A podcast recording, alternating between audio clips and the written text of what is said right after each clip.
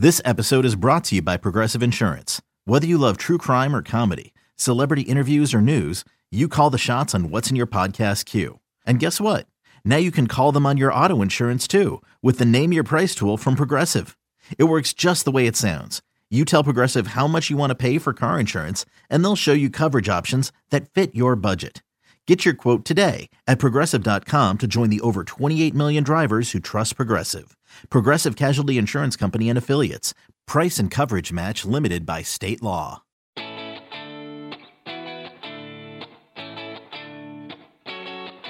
So we have the pleasure to be joined by Christy Hendriks, uh, the wife of Liam Hendriks. And, and look, Christy, uh, first of all, we have very much enjoyed watching your husband pitch. And uh, we're glad to meet you finally virtually as well. Yeah, thanks for having me. Um, Liam is his own character, that's for sure. I think he's a pretty great fit for the White Sox, to be honest. We love being here. Um, and I'm glad everybody's embracing the crazy because when you see him out there compared to being at home, he's a completely different person. You have some wonderful stuff coming up, and I want to get to that in a moment. But uh, first, when did you learn to embrace the crazy? Well, you know, we started as friends. So we've been together for about 11 years. So we started as friends first, and he was always on his absolute best behavior. I mean, when you literally think of how a you know a mom raised him for a future wife, like that's exactly how he was. And then as I got to know him, and then I would see, I always call it white line fever. Like as soon as he jumps over that white line, he's a completely different person. And then I was like, oh, this is very different than how he treats me at home and i love it because you know like as a former athlete myself i just like embrace kind of the crazy and i feel like if you don't love your job that much then you shouldn't be there. So um it kind of came out about the second year we were dating i think but it really came out when he was in the bullpen. It, it was just a complete change what was it like uh, for you to go through the designated for assignment moments and not knowing where where Liam was going to be and whether his big league career would continue? Uh, I know players have to rely very heavily on the people closest to them to help get them through those moments. Yeah, I think the first time we were very naive to it. Um, it had never happened before. Liam still had one option left, so we were a little relaxed and relieved. I mean, it's it's never great to technically be fired from your job essentially, but we were like, okay, we have more of a chance to be picked up because we have an option. They could send him down. At this point, Liam was still a starter. So we were kind of looking at that as well, maybe he'll start, maybe he'll be a swing guy, maybe he'll move to the bullpen. We were unsure. But then, like the second, third, fourth, and fifth times, it was like out the window. Um, especially the most recent time with it with the A's in 2018 we really had to take a moment and decide okay are we going to take this assignment in Nashville and go there and earn the contract that you were given in arbitration or were we going to kind of take a shot at it? And it didn't take us but maybe 20 minutes to realize well we we're going to take this contract and we're going to go down and make the best of it in Nashville and we're going to try to reinvent the passion that he somehow lost along the way and honestly, out of all of the DFAs, I think that was the best one. We we became like in love with the game again. We got to know ourselves in the game of baseball and we realized how much that if you took baseball away, like Liam's life would be very, very different. And not just from like a financial or, you know, competitive standpoint of just like that's the core of who he is. And so we decided that we were going to go ahead and just go for it. And hopefully we were called back up and luckily we were and the rest is kind of you know i would say a's in white sox history. Yeah. So uh june is is pride month and you and liam are supporting center on halsted june 25th uh, a lunch and a happy hour. 70 plus staff are coming back some new employees. Uh, if people don't know, Center on Halsted is the Midwest's largest center for the health and well being of the LBGTQ community. And so, my question to you is uh, why is Pride Month so important to you and your heart and Liam's? And what does it mean for you to be involved with the LBGTQ community? Well, growing up, um, I was very blessed to have an uncle who is gay and married, and it's just always been a part of my life. You know, I always we grew up with this sentiment in our home is all for love and love for all, and I just feel like while Pride Month is wonderful and encouraging, we really need to take that moment and say, "Hey, this is this is real life. Like, love who you want to love, be who you want to be." We're so supportive of that. I think throughout Liam's career, we've had so much support. What are ways we can support other people? And this is one of the biggest ones. Christy, how important was uh, the community part of this move to Chicago uh, for for both of you, and how that kind of played into choosing uh, where you wanted to to live and play? Yeah, so we had Zoom calls with multiple teams, and it was one of our main questions: is how can we really plug ourselves into the community? How can we you know, just make the community a better place because at the end of the day baseball is wonderful we want to win a world series every year that that's huge for us but we also want to make a difference while we're there and the White Sox, I mean, the organization's just a perfect fit for us. There's so many little niches within the community of Chicago that we can kind of just insert ourselves into. And they were wonderful. They walked us through everything. Their community liaison is fantastic. She has been so helpful and encouraging this whole time. And when we decided that we were going to feed the front lines essentially in spring training, they were so easy to work with. And we got to know the community on such a different level it was absolutely amazing to just say, let's continue it throughout the whole season. And with Pride Month coming up, what a better place to do it. What does Pride Month uh, mean to both of you, and and what can we do to make the baseball community more understanding of the LGBTQ community? I just believe that everyone has to have an awareness of acceptance and I feel like if you can just understand that people just want to absolutely live their best lives true to themselves, our world would be so much happier. And I just feel like if I can choose to love who I want to love, why why can't you? It's a beautiful sentiment. There's there's your husband. Hi. Hi, Liam. How we doing, guys? Tremendous. Doing, How's Houston for you? Uh, I mean, it's hot, but it's not too bad. Apparently, according to everybody in Chicago, it's hotter in Chicago than it is in Houston right now. So.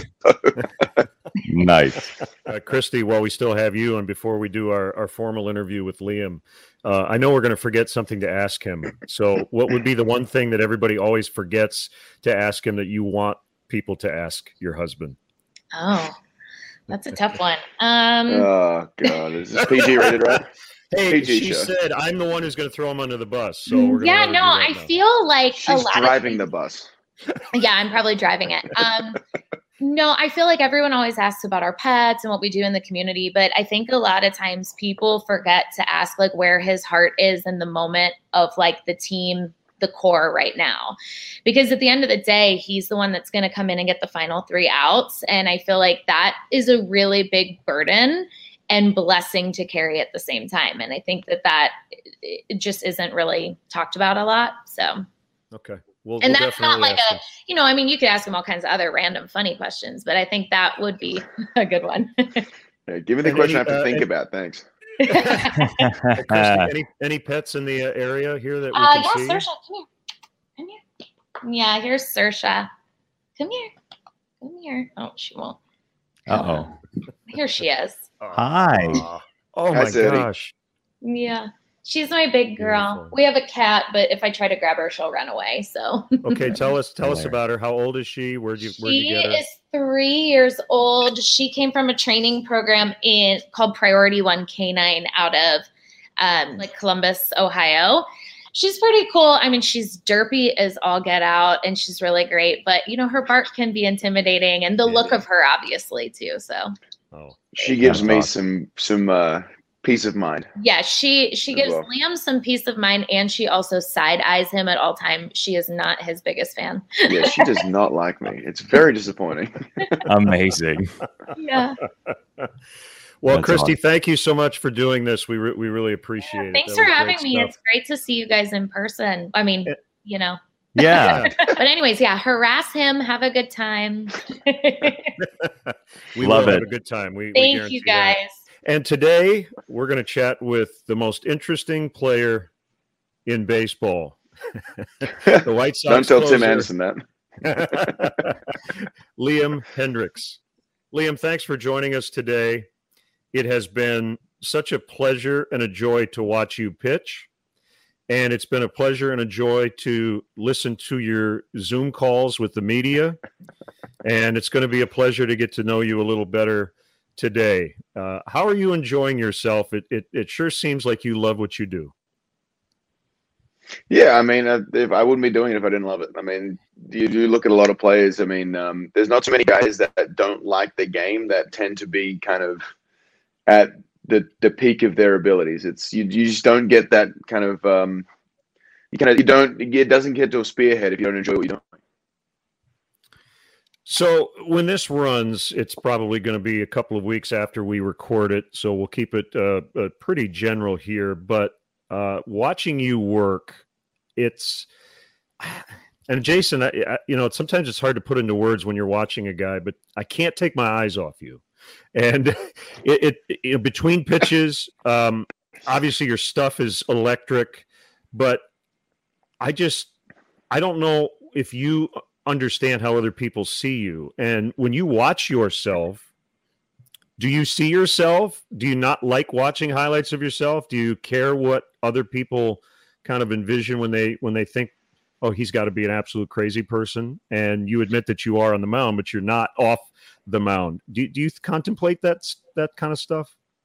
Well, I think it's different types of crazy, but I watch so I watch every broadcast from both sides every game. So like if I pitch even the good games and bad games, like whatever it is, I'll watch both sides. Whether uh, so, I'll watch the home side and then I'll watch um, whichever wherever we are. So here, obviously, uh, you, you'll listen to some things, and I pick up some tidbits from from visiting broadcasts before that I've been able to in, incorporate into the game a little bit. And it always makes me chuckle when they say, "Oh, okay, he he relies heavily on a two seam fastball, which I haven't thrown once since uh, early May of 2019." So. Um, that's always fun just hearing that. But no, it's, it's different types of crazy. I mean, I like watching certain things, not, not necessarily highlights. I think that's a little bit um, a little bit facetious, but uh, like I like watching certain things. I like seeing the way a hitter gets into the box, whether it be from the broadcast or anything like that. I would like the way my demeanor can change between at bats, which that's something that I can pick up on and improve for the next time. But yeah, I mean, I don't like. There's plenty of guys in the league that have good stuff or a high riding fastball or a good breaking ball or anything like that, but I think they're really the bit that I really work hard on and has been a focus of mine recently has been the mental and kind of the mental and yeah emotional side of the mound, like being on the mound, where it's I, I that's how I'm going to win. That's how I'm going to beat you. It's not going to be pure stuff. It's not going to be pure anything like that. It's to be straight concentrated power of will and the fact that I'm going onto the mound every day knowing that I'm better than everybody out there. So, in other words, my question was right on the button that that stuff does matter because it yeah. sure seems like yeah. it when we watch. Yeah. What? Yeah, there's a re- there's, there's a reason for me yelling around and running around and slapping myself and, and yelling at Tim at shortstop. And there's there's a reason for all that. It's not just complete eyewash or doing it or anything like that. It's me getting trying to get back in the zone because I do struggle a lot with complacency.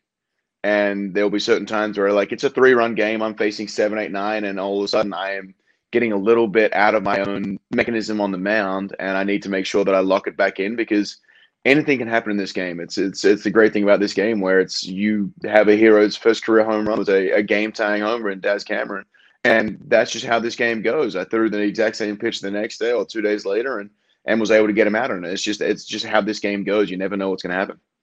What do you watch when you're watching yourself specifically? What is a reminder of you that you are or aren't in that zone that you're talking about physically? Uh, physically, everything seems the same. Like physically, it's just it. It legitimately it can be a little smirk. Like you know when you know when you go those smirks when you're like, okay, I know I got this. Like if I do that, I I'm locked in. I know what I'm doing.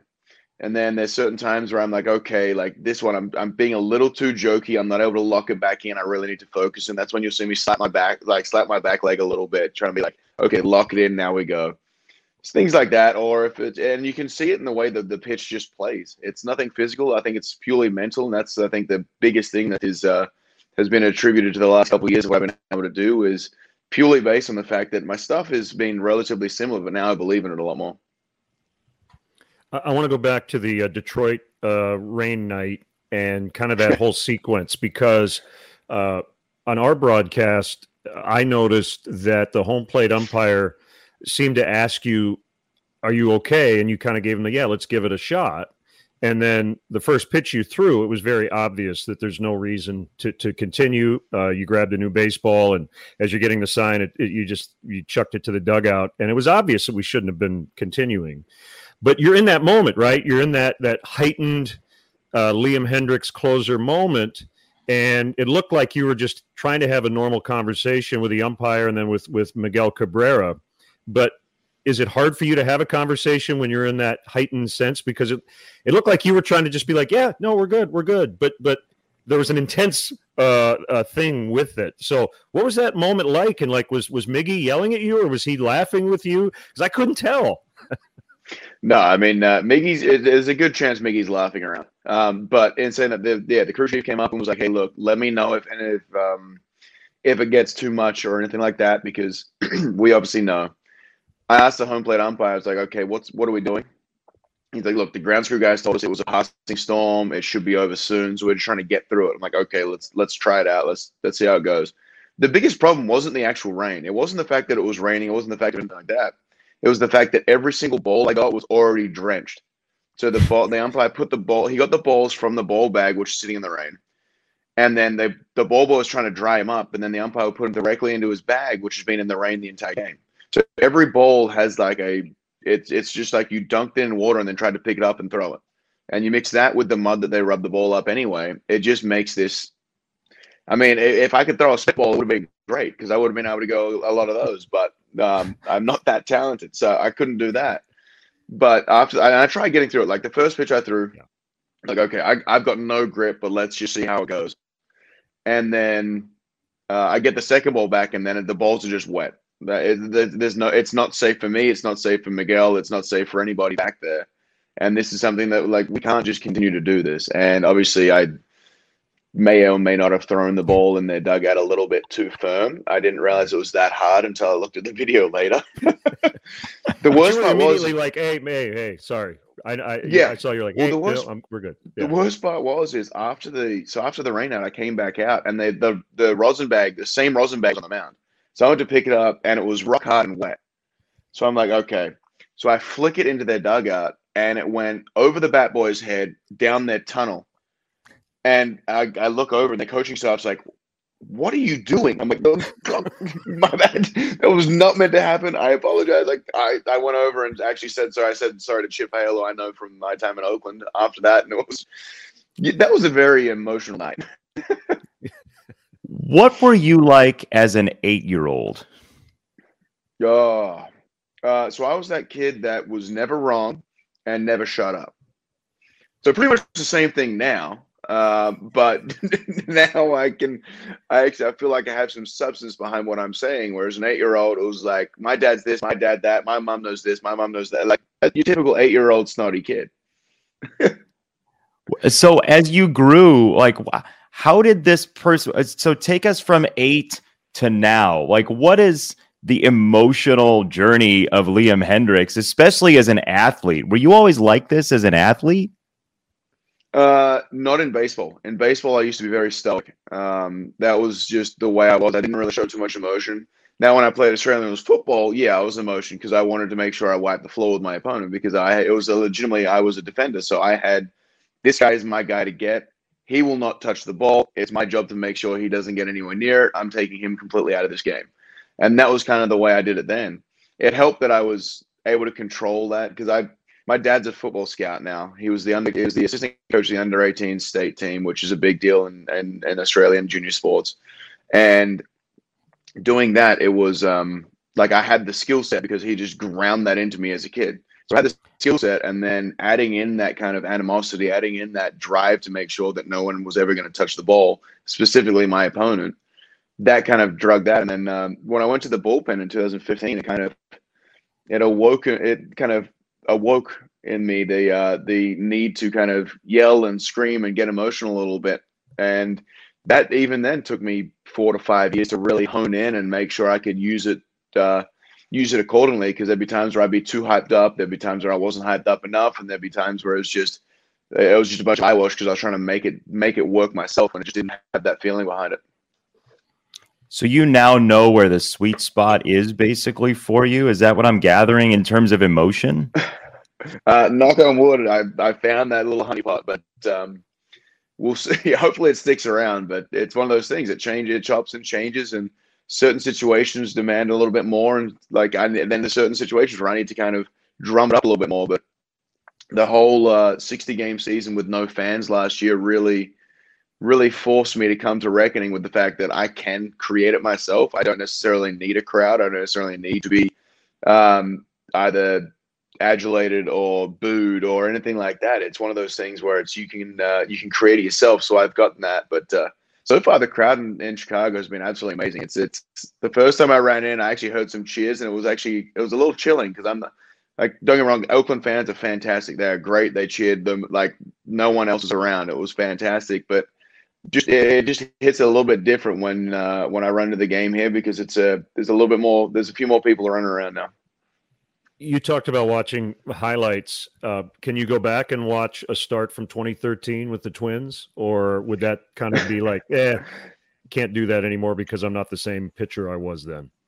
Oh no, I watched it to make sure I realized that I, how different I am now. Like I was watching, uh, so I faced Michael Brantley in 2013. So I was facing him and uh, watching his when he was in Cleveland. I was in Minnesota. Um, I actually got our video guy Brian Johnson to pick out a to try and get a video of 2011 when I actually gave up a home run to Shelley Duncan, who was one of our coach on our coaching staff now. So he was able to find that for me, and we've we've had a couple good laughs at that. But uh, yeah, I always look at it because at the end of the day, like I still was able to either get a guy out or get a give up a hit on something, and whether I throw that pitch now or not, there's something to it. And so I want the either that, that confidence boost or that little stubborn streak of like, okay, even when I was throwing 90 and you got to hit off a fastball inside, now I'm going to make sure I get a fastball inside and I'm going to beat you with it. Why do you throw harder now? I've heard you talk about it, but if you could explain it to our audience, what what what unlocked the velocity for you?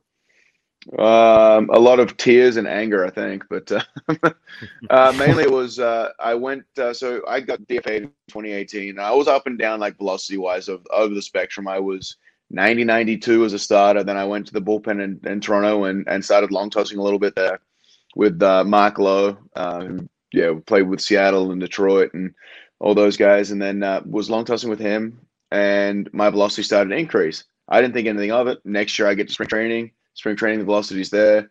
April, velocity's gone. I'm back down to like 93 to 95, which is higher than I was at the start, but not where I ended up uh, 2015 at with 97, 98.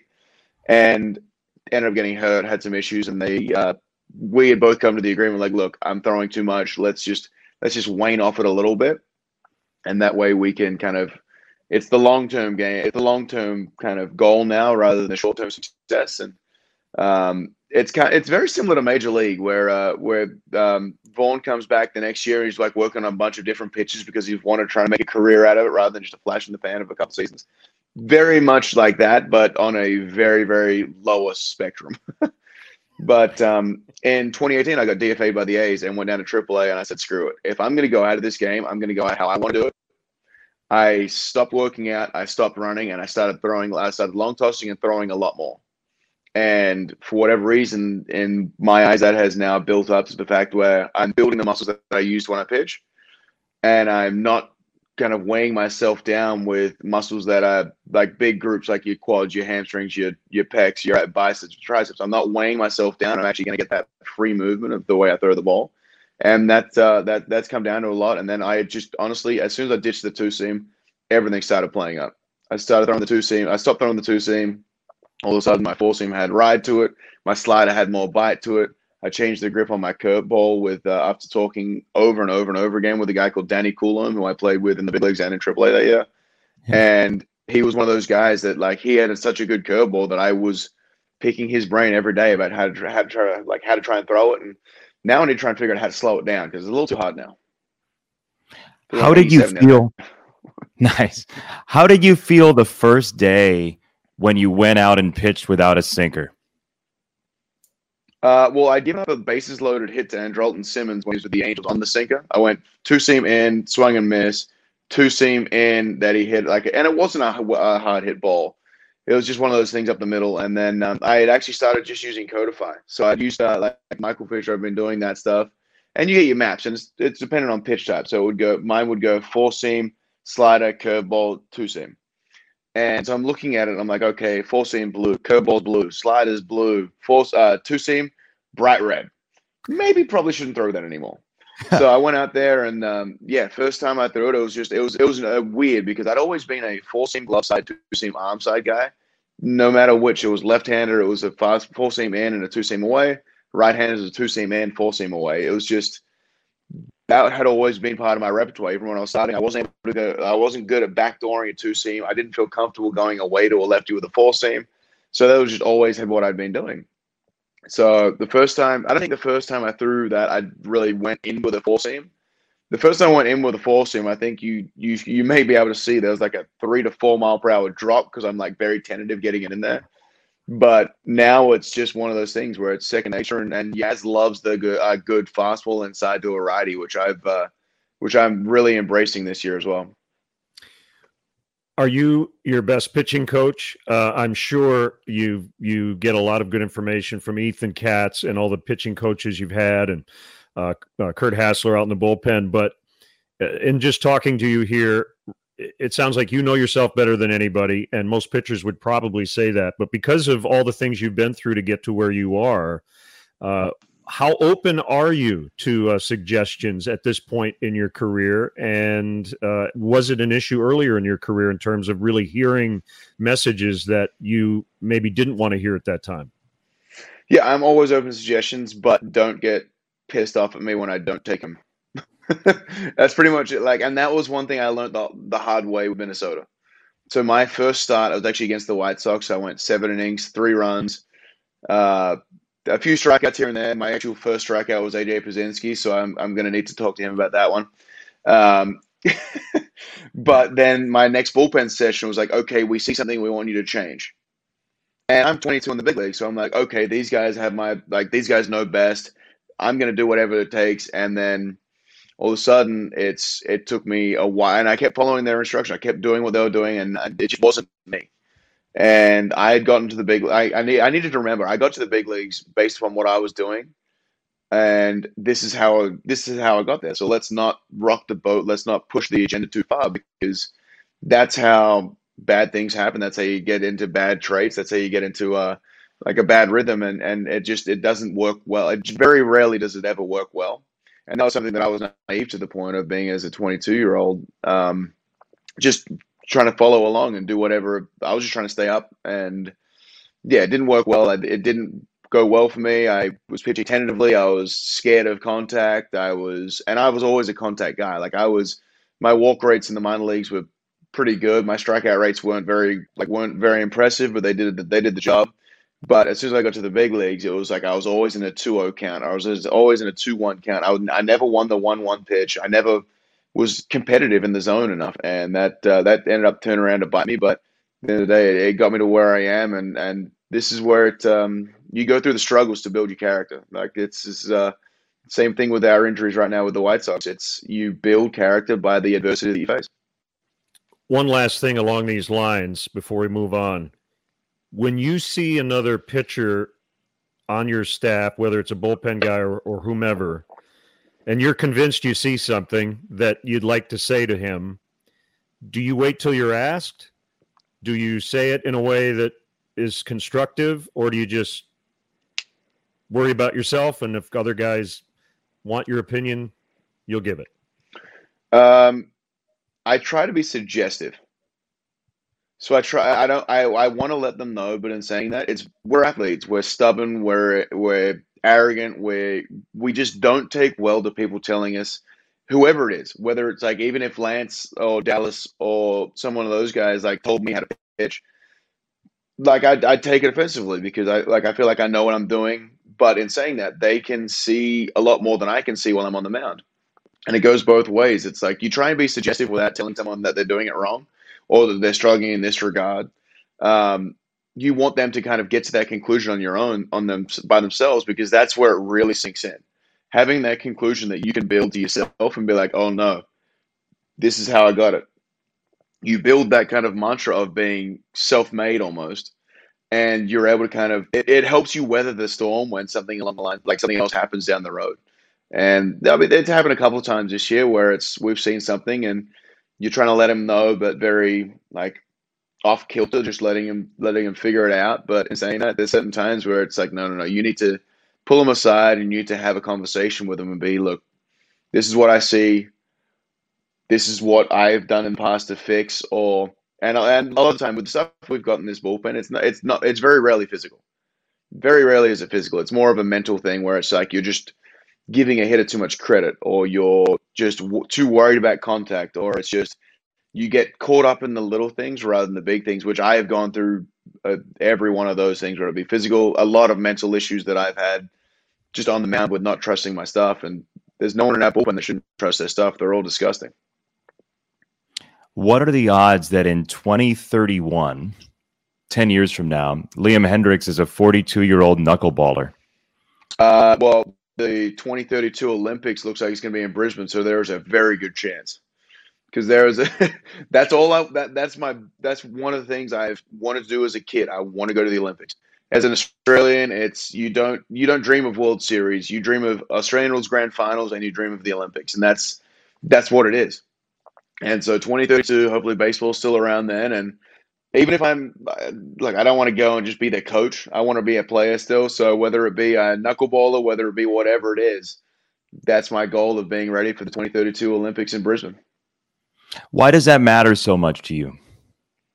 It's, I think it's just a, like, it's an Australian thing. Like we, you grow up and Australia's a very sporty country. It's a very sports oriented nation, whether it be cricket, rugby, Australian football football, uh, netball, basketball. Like we we're ranked sixth in the world in, in baseball right now. It's just we're we're a country that just thrives on sports, and that's we everything stops for for certain events, and that's just how it goes. So it's uh, it's something that the Olympics is always such at the forefront throughout training. Like I when I was um 14, I got a, I got invited to the Institute of Sport in uh, Western Australia. It's called WAIS, and it's for kind of developing and pushing forward the potential of Olympic athletes. And that's when baseball still in the still in the Olympics. So I was working out, and I'm working out with uh, javelin throwers and rowers and cyclists and swimmers and every one of the above. I mean, these are just some of the best athletes in the world. We got world record holders in this in this gym that I'm working out at. And it's just one of those things. As a 14 year old, all you did was inspire to get to the Olympics and, and get something, get the get the Olympic rings tattooed somewhere on your body because that's just rite of passage of the way it goes. But it's it's something that I've always wanted to do, and and when baseball got taken out of the Olympics, it, it really it really hurt me. But it's also something that it's in the middle of the baseball season, so I can't really go anyway. So I'm imagining 14 year old Liam Hendriks around all of these people training for other sports asking the javelin person if he can throw the javelin. And like were you that guy who was like oh can i learn your sport too? Oh no i was an i i was a state ranked javelin thrower. Like oh I, were uh, you? yeah i did that a little bit. That uh, discus i had a little bit. My, my old man actually held a junior world record for shot put back in the day. So he um, we've got the track and field uh, kind of down pat but um, I had to stop javelin because I was doing javelin uh, Tuesdays and Thursdays and baseball Wednesday, uh, Monday, Wednesday, Friday, and ended up having some elbow issues just because of the difference in throwing styles between day to day. So uh, I had to stop javelin, unfortunately. But um, yeah, it was one of those things. Like, by the way, the guy who was the javelin thrower, I can't remember his name. The guy who was the javelin thrower at the gym was maybe the single most athletic person I've ever seen in my life like he's six four, like absolutely shredded. It was a joke. Like it was just unbelievable. And we'd always get in arguments with them about who had the be- uh, the most arm speed, whether it was javelin or baseball. Turns out it's softball, but that's the end of that. I I love I love how the sentence I had javelin Tuesdays and Thursdays hit my ear. That's not a sentence you hear that often. No, so we did it in school. So I was at part of my track and field at high school, and that was what I did. I mean, it was you run around, you straight arm, and you try and launch a spear. It was it was I had a lot of fun. That was all I wanted to do. It was just I wanted to be involved in every sport in high school because that's what I did. Whether the only thing I didn't want to be in was cross country because I hated endurance running. No, I'm out on that. All right, so so uh, what is cricket like to play? Uh, so my high school, so back to high school. My high school team, I play, I played cricket. I was the opening bowler. I got to bat once, and I, apparently, I first time I hit a four, which is uh, you hit it over the boundary, like it runs into the fence. The second time, I had swung the bat before the bowler had released the ball because I've got my baseball swing down pat at this point, and it was I was out quite quickly. Um, but yeah, cricket. I love cricket. I love cricket. My, every time we go home, I take my wife to a big bash game, which is uh, the twenty over one, which is a bit more of a spectacle than uh, than your average like the uh, the purists. But um, yeah, it's it's we have a blast. I love it. I go with a couple of my friends every time, and we have a great time. But yeah, there's different there's different variations. It's like the big bash is twenty overs, which is about three hours, which is um, same length as a hopefully a baseball game. and then um, then you get the fifth, the one day internationals, which are 50 overs, which is each team bats for 50 overs. And then you get the test matches, which go five days. And I love a good test match. I love going to those games because I have an absolute blast. But they're one that's very, very hard to get a non Australian or non cricket fan involved in. Well, that's that's shocking to me that somebody wouldn't want to go for five days and watch a sporting event. How do how do tickets work for that? Uh, it's a day. It's a day by day thing. So it's like you buy day one, day two, day three, day four, day and day five. So the but the the, the test matches are more strategic in there. You have to each team has to bat twice unless you're winning. So if the second team doesn't get out their second time, it's automatically a draw. Huh. So like they'll just end in a tie. If like if you score, so like if you bat first, you score say like let's just say 550 is right around the time we usually declare, and you say, hey, look, we don't need to bat anymore. Let's send them out. Um, then they hit. If they don't score enough, you can send them back out. And if they last the, the full five days, yeah, it's a draw. Doesn't matter that you didn't get to hit twice or you were definitely going to win the game. It's just a draw. So it's a little bit more strategic in the timing. You so it's be- an endurance sport. Am I gathering that it's an endurance sport, Liam? Well, I can I can barely stand on my feet like for an inning while I'm pitching and they're doing it for like four hours in a row. you might be the biggest sports fan uh, we've ever uh, met. In that, you seem to like all sports. Is there a sport you? Yeah, yeah. So uh, you you picked the. Uh, he's got a Montreal Canadiens. Uh, yeah. Cap. Oh yeah, I did. And uh, you actually predicted that they would beat the Maple Leafs in a series that everybody assumed the the Leafs were going to win. so tell us tell us about it. Yeah, I've been uh, I've been I've been an underdog my entire career.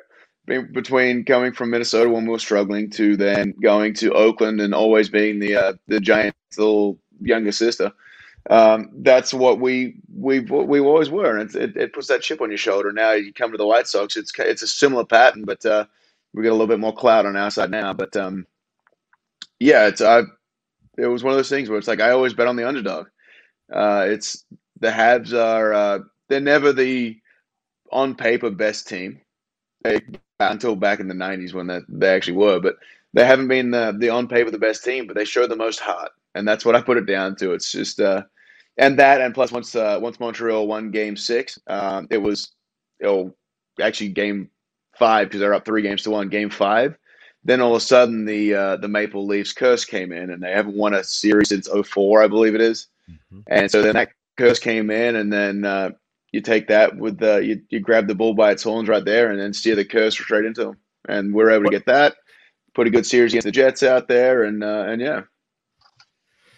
Playoff hockey is pretty special, isn't it? It's the one sport where the playoffs versus the regular season is just a completely different. Baseball's not not supposed to be right. You're supposed to be the same guy in October or March or or June, but hockey, there's no chance. Like you couldn't play like that all year in 82 games, right? No, I mean you look at Carey Price. I mean he's um, there's a reason every ho- like a lot of hockey players will call him if they ever have an opportunity. Like which goalie would you want in Game Seven of the uh, Stanley Cup playoffs?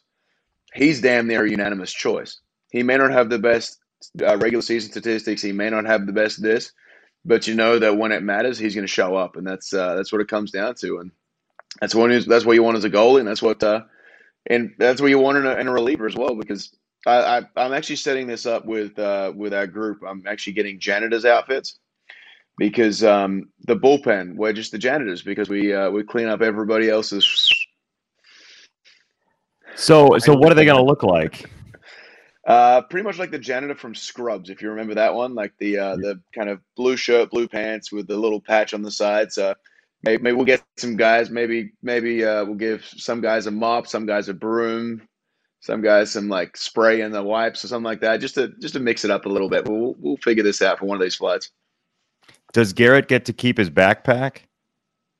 Oh, Garrett's keeping that the entire season. I mean, the way he keeps pitching, he's going to keep that for his entire career if I have anything to do with it. What's in the backpack? Uh, candy. I, I, uh, I, had heard that. What what kind of candy and and who decides what? Like, do you reload? What's the deal? So I actually, I actually do need to replenish it right now. Um, but it's uh, there's some. And I, I, we're we're in Anaheim at the start of the year, and I sent the, one of the clubs. I'm like, okay, is there a Costco around? I need some full size candy bars. So it's Snickers, Twix, uh, Abba Zabbas, which I've never had before in my life, which actually aren't bad uh, Skittles, gummy bears, Sour Patch Kids, Blow Pops, um, Hi-Chews. Uh, right now, we've been replacing it with like little bags of chips and stuff like that. Um, I found milk in there the other day, which is weird. Um, that uh, that was a little odd. There was some cereal and some milk, which I ended up throwing out because I think it had been three days and it was about 90 degrees in Chicago at the time. So I'm not, no, no one's doing that. you know, you just need to find ways to stay entertained in a bullpen, and snacking and making fun of everybody is usually how it goes.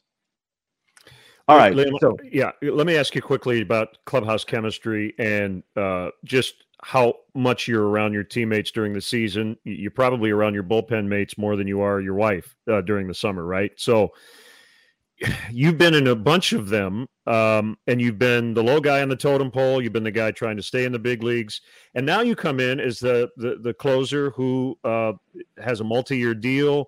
So, how does that work when you're getting to know your teammates and guys you've faced? Uh, how long does that process take where you feel like you're trustworthy to them, they're trustworthy to you? You can just be yourself and not worry that someone's going to look at you sideways. What, what is that like coming to a new club?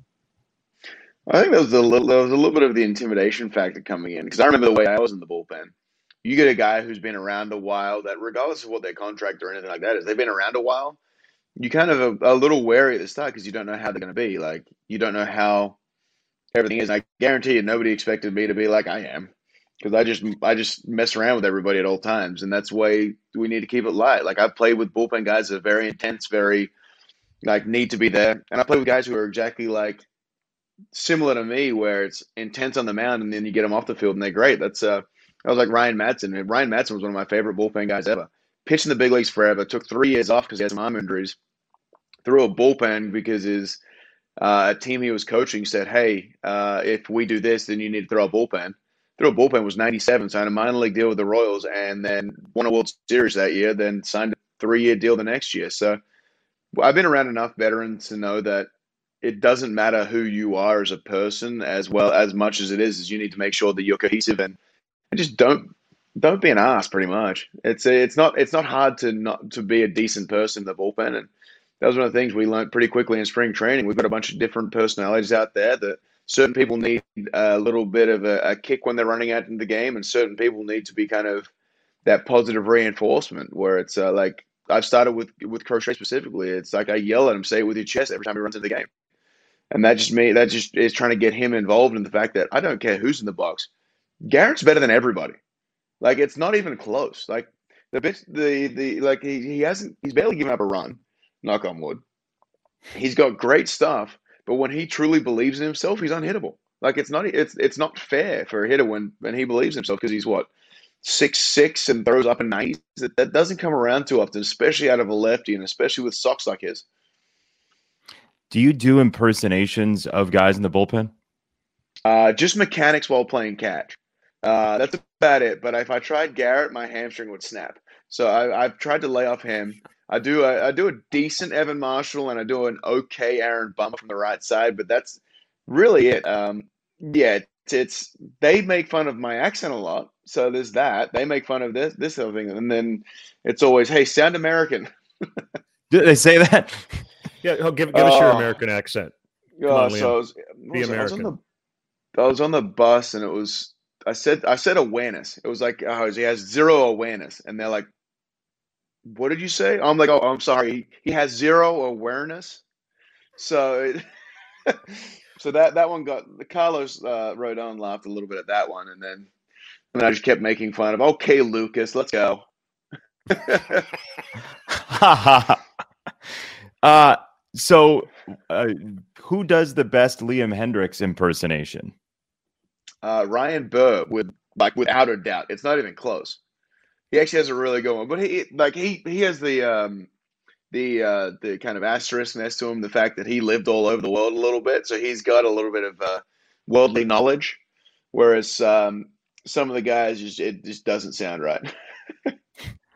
what what's what's the hallmark of your Evan Marshall physical impersonation? Like what's what's the micro impression that you do? It's this one to the tap on the thigh to the here and then the and then it's the throw while actually going backwards.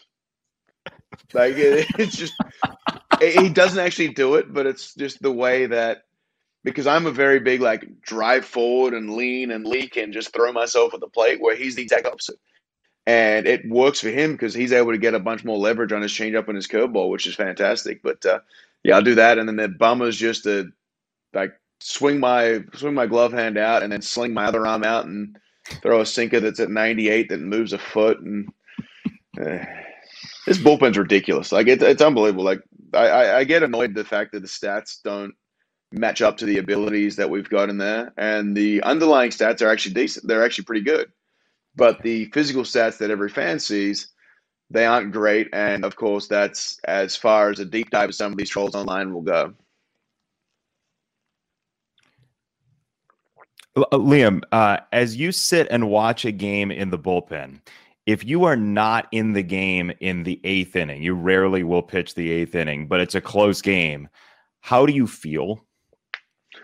Um, nervous and pacey. Uh, like I, I'm all I've talked to them like I'll be ready in the eighth. I'll be ready in the whatever inning you need me for. Um, obviously, I went through a bit of a tough stretch earlier in the year with uh, struggling a little bit at the start of the year, and then pitching a lot in that middle like May June area. So I pitched a lot, and it was tough to try and figure out times to get those multiple innings in there, like the the four outs or anything like that. Purely based on the fact that I wasn't really at 100% health wise, like not, I shouldn't say 100% health wise, but I wasn't really recovering as well as uh, if I'd had a couple of days off. Cause there was a, there was a period where I was on the mound every other day.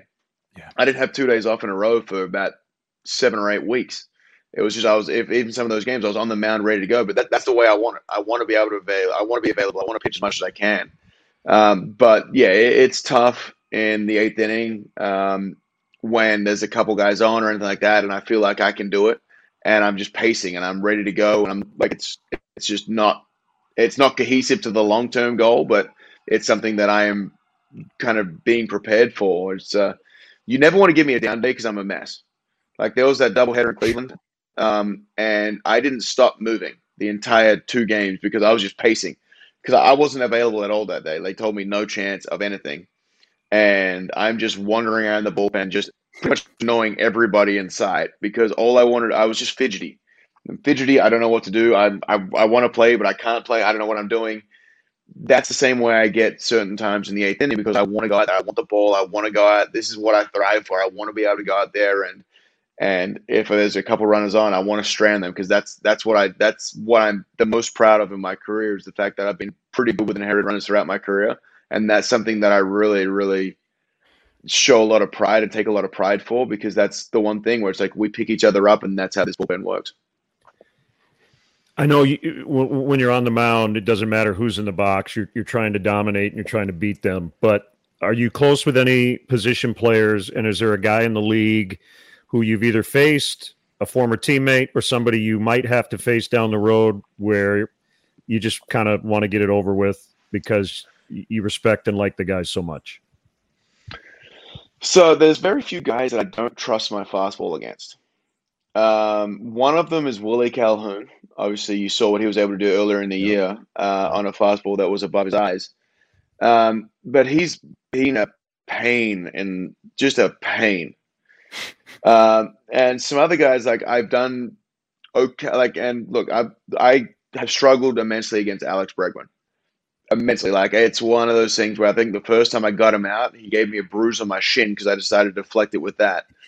Like that's the, so it's just I I've struggled always against him. Um, and yeah, it's one of those things where it's like I, those at bats, I'm hoping they swing first pitch. Go ahead, get it out of the way. Like I know that generally, like you're not going to time up my first pitch fastball. Um, that's fine. Just get out. Like Austin Meadows a couple weeks ago was the with Tampa. Like he dropped that on me, and uh, yeah, I ran into him in the tunnel afterwards. Like I had to swing first pitch, the only chance I got. So like those at bats, like guys against like that that are that are good hitters, or specifically that are little like the slap hitting lefties for whatever reason, they're the guys I want to get at immediately because they're the guys that give me the fits because they keep fouling stuff off, and then I throw a bad pitch and they hit a double in the gap. That's just it's it's just how it goes. So anyone with like is more of a slap. If I ever face Madrigal, I am really hoping he gets himself out first pitch because I don't want to have to deal with that. the Calhoun swing was one of the more incredible things I've ever seen. I, I don't know what you could have done differently. Uh, pitch selection. That's just that because I got him out on that pitch the night before. Right. I'm still going to live and die with that pitch because he swung through the pitch before. Uh, I just need to do a better location of, hey, look, if I go away, I need to make sure I get the next one in because then it's like you're not changing. Because the, the first the pitch before that was an up and away fastball that he swung through. And then the next one was an up and away fastball that was above the zone, but he was still set up for the up and away. And so that's one of those ones where I need to go either up and away. Uh, can I go up and away again? I need to either go breaking ball or I need to go fastball in so that if he's trying to get to that one, he cannot get to the inside fastball. And that's where that's the way you go with it. But um, that's all it all is. It's just pitch selection or pitch location. It's uh, it, don't get me wrong. It, I would throw that pitch hands down hundred times out of hundred because he swung through the pitch before.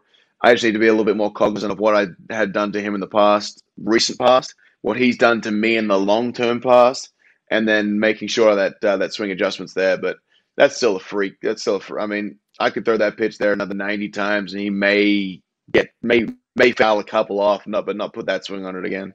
Right. And that's nothing against minutes. him. It's just that's just how how high that yeah. pitch was. A couple more minutes here with Liam Hendriks, and we've been baseball heavy here, and uh, maybe Liam, we can do an off season one where we promise we will not talk any baseball because I would love to do that with you, and I know Jason would too. Uh, I, my my last big baseball question for you as a closer, uh, and I talk about this all the time, and it's you, and it's Aroldis Chapman, and it's Craig Kimbrel, and it's you give up the game tying home run, and the if you're at home, the ballpark's deflated, and then I always say on the air, the game is tied, the game is not over. So at that point, you're saving the tie, and invariably you have, I'm sure, multiple, if not dozens, of major league wins where you blew the save and your team scored in the bottom of the inning. How difficult is that to learn as a pitcher that, oh my gosh, I just gave up the game time. Oh, wait, we can still win the game. Because as fans, the game feels lost, right, at that moment, but it's not. Yeah, so I mean, I don't know how I feel about you saying dozens of times I've given up the lead. Um, Ding! Wear it, Len. But um, yes, To be honest, like to be honest, it's like one, it's not over. Two, at home specifically, you get a little selfish with it. Like, okay, crap, I've given up the lead. This could turn into a blowout, and there's no like safe. There's no savior coming. It's like I've I've got this one. I'm coming in.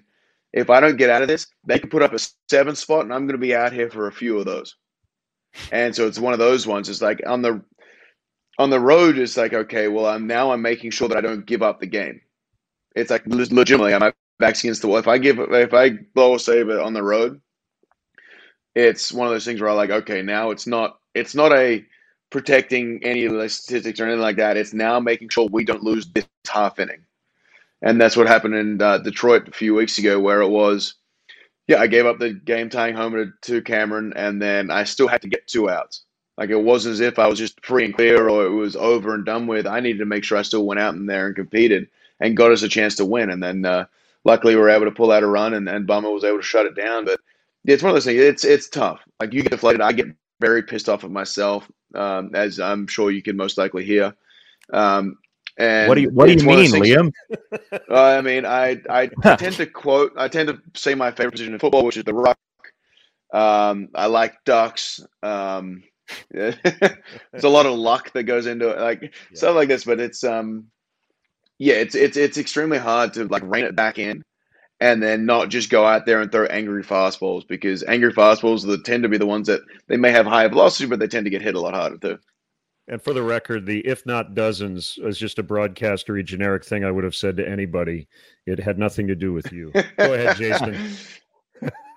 so I have a question that I think about literally every time I watch you pitch because it's great fun to watch you pitch. I think Sox fans love it.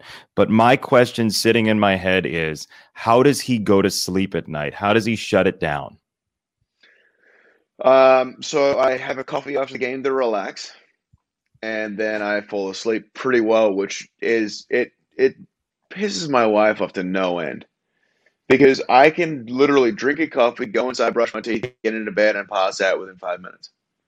It's just it's that way. Like I struggle a little bit on the road sometimes because I will drink like a pre workout as I'm warming up in the mound, and then it's you get back to the room and you, if you don't burn it off enough, if I, it's weird to say, but if I have a shorter inning, I tend to be up a little bit longer. Where if I have a longer inning, I tend to be able to burn it all up and then crash when I get back to the room. So it's that. Um, but yeah, I, I sleep well. I, I'll turn on a TV show. So at home we watch Criminal Minds, and then we watch an episode of that every night. It's just whether it be 2 a.m., whatever it is.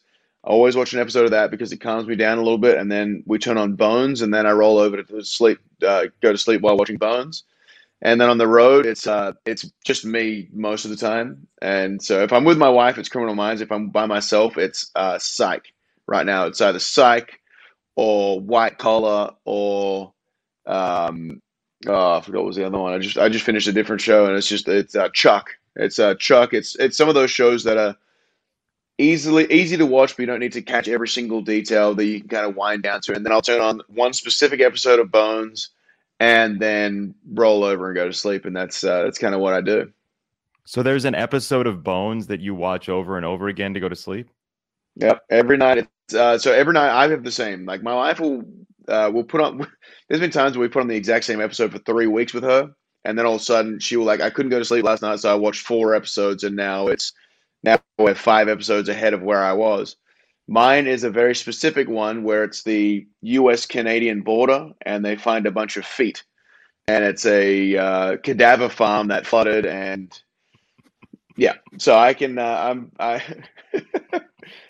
I remember the little random things that nobody really should have to remember. How did it become that episode? Why is that the episode? Uh, no way. So it starts off very dark. It's two border patrol agents going along the border with flashlights, and it's dark. And then every time I get a, I get a little bit of a chuckle in because it's like, oh, the the older guy's taking the younger guy out.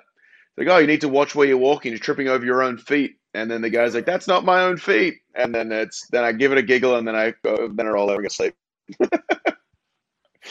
so good. So good. no, I love See, my murder mysteries. Like, I love all this stuff. Yeah.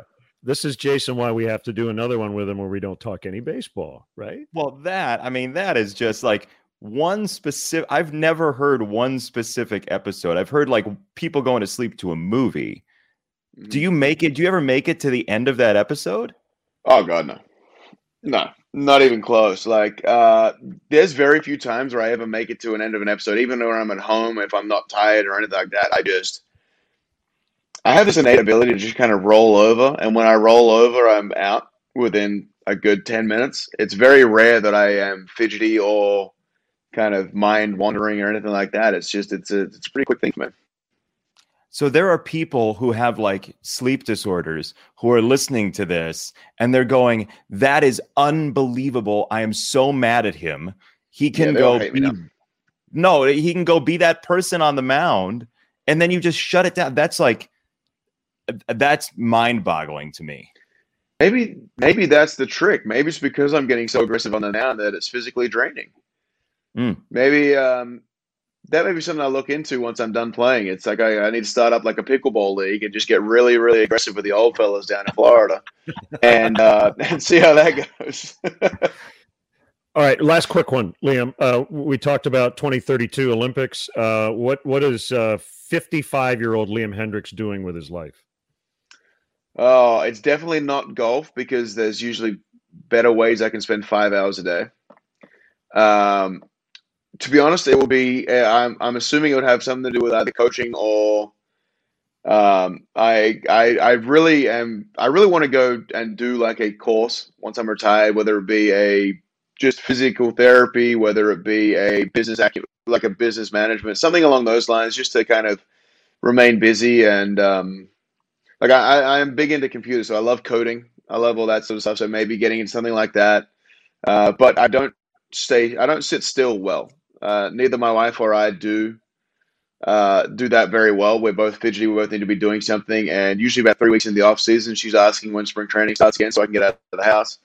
So there's going to be certain things where I had I actually had this conversation with Lance the other day, and it was there's two ways of me going in when I retire. I'm either going to balloon and be about 300 pounds, or I am going to be way more athletic than I am right now because I'm just going to be at the gym the entire time. So it's uh, there's two ways of looking at it, but yeah, I have 55 year old Liam. Hopefully, got a couple youngins running around and, and teaching them the game a little bit, or teaching them hockey or figure skating or whatever they're into, and and we we take it from there and, and see where it goes. I mean, we've uh, it's at the end of the day, I'm just ride off in the sunset and hopefully you'll you'll never hear from me again. But I'm just living my quiet life, trying to get get by and stay busy.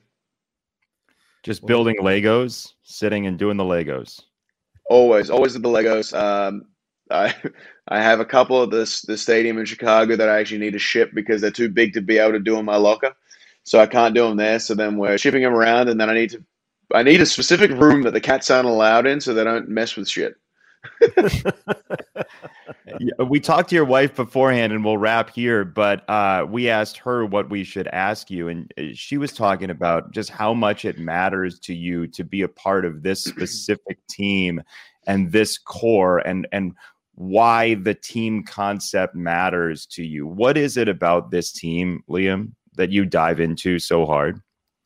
This is by far and away the big the best the best team in just making fun of everybody and doling it out and giving it and taking it. And there's between coaches trainers it's constant with everybody. It's like I me and me and Tim Anderson have a lot I have a back and forth that drives everybody else insane to the point where most of the time it's just guys will just sit around and listen to us just yelling at each other the entire time and then it's you've got guys like Lance, who you look at him on the mound, and he is a grizzly bear of just adrenaline and anger. And then off the field, he's this big cuddly teddy bear, like the Coca Cola, like the Coca Cola um, polar bear guys. And so it's like it's just a, it's such a difference in personalities, but it meshes so well between the uh, the different ethnicities we've got in the clubhouse, the different kind of uh, races. We've got such a different, a varying differential of like personalities. It's a it's a variable hot pot in there, and it's just it's such a cool vibe. The fact that everybody gets along well, nobody gets pissed off at each other. It's it's one of those things where it's um yeah we just yell at each other and then someone yells back and then it's it, it turns on to the next thing you can have in-depth conversations with guys that will never leave that conversation like i have differing views on a lot of things and a lot of other people in the clubhouse that we can have a view on things that will never linger into the next conversation and that's just that's very rare to find throughout an entire clubhouse, and it's uh, it's it's a pretty cool thing. And, and I gave everybody some time off from me by doing my Legos and not coming out into the fourth inning, so it, it solves everything. You know, it's it's a great it's a great sport in general, and I think I. Uh, I think I brought it up the other day. Uh, pitcher from Australia facing uh, a hitter from South Korea with a uh, catcher from Cuba, Pit, and it's happening in Chicago right? Yeah, you should probably do it on the one that give up I give up a hit to. Oh, was it Choi? Okay, I stepped in it again. Well, so well, how about this? We'll end on this. You just the other day became the all-time leader in strikeouts for an Australian-born pitcher. Really? You passed nice. Grant Balfour. So that was being 536. I thought it was 72. Let me look. 572. I know I got 572. So I know I got 500 last year because that was Carlos Correa, which I remember that one well. And then, um, yeah, I was looking. I was actually I was looking at uh, I was looking at Kimbrel stats a couple weeks ago, and it was like I've got the similar amount of innings. He's got a career 2.1 ERA. I've got a career like 3.9 at this point. Um, I've about 500 something innings. I've got just uh, just under 600 strikeouts, and he's at 972. Um, and it's crazy. We're both kind of doing our thing in Chicago as part of uh, division leading teams kind of deal. So it's uh, it's it's an interesting like concept of the way that it's we both took a roundabout way, and he's uh he's now what tied or ahead like tenth in all time saves, which is something unbelievable. And I wish nothing for the best. He's like he's a, he's just a good person. He's a good person, good family. Um, and it's yeah. Hopefully we we can connect at some point when we play each other and uh, get a couple snaps for the the uh, the, the, the Chicago closes and then see how that goes. Liam, thanks so much for your time. We uh, again really appreciate it, and uh, keep doing what you're doing. So much fun to watch. I appreciate you guys. Thanks for having me, and thanks for having my wife as well.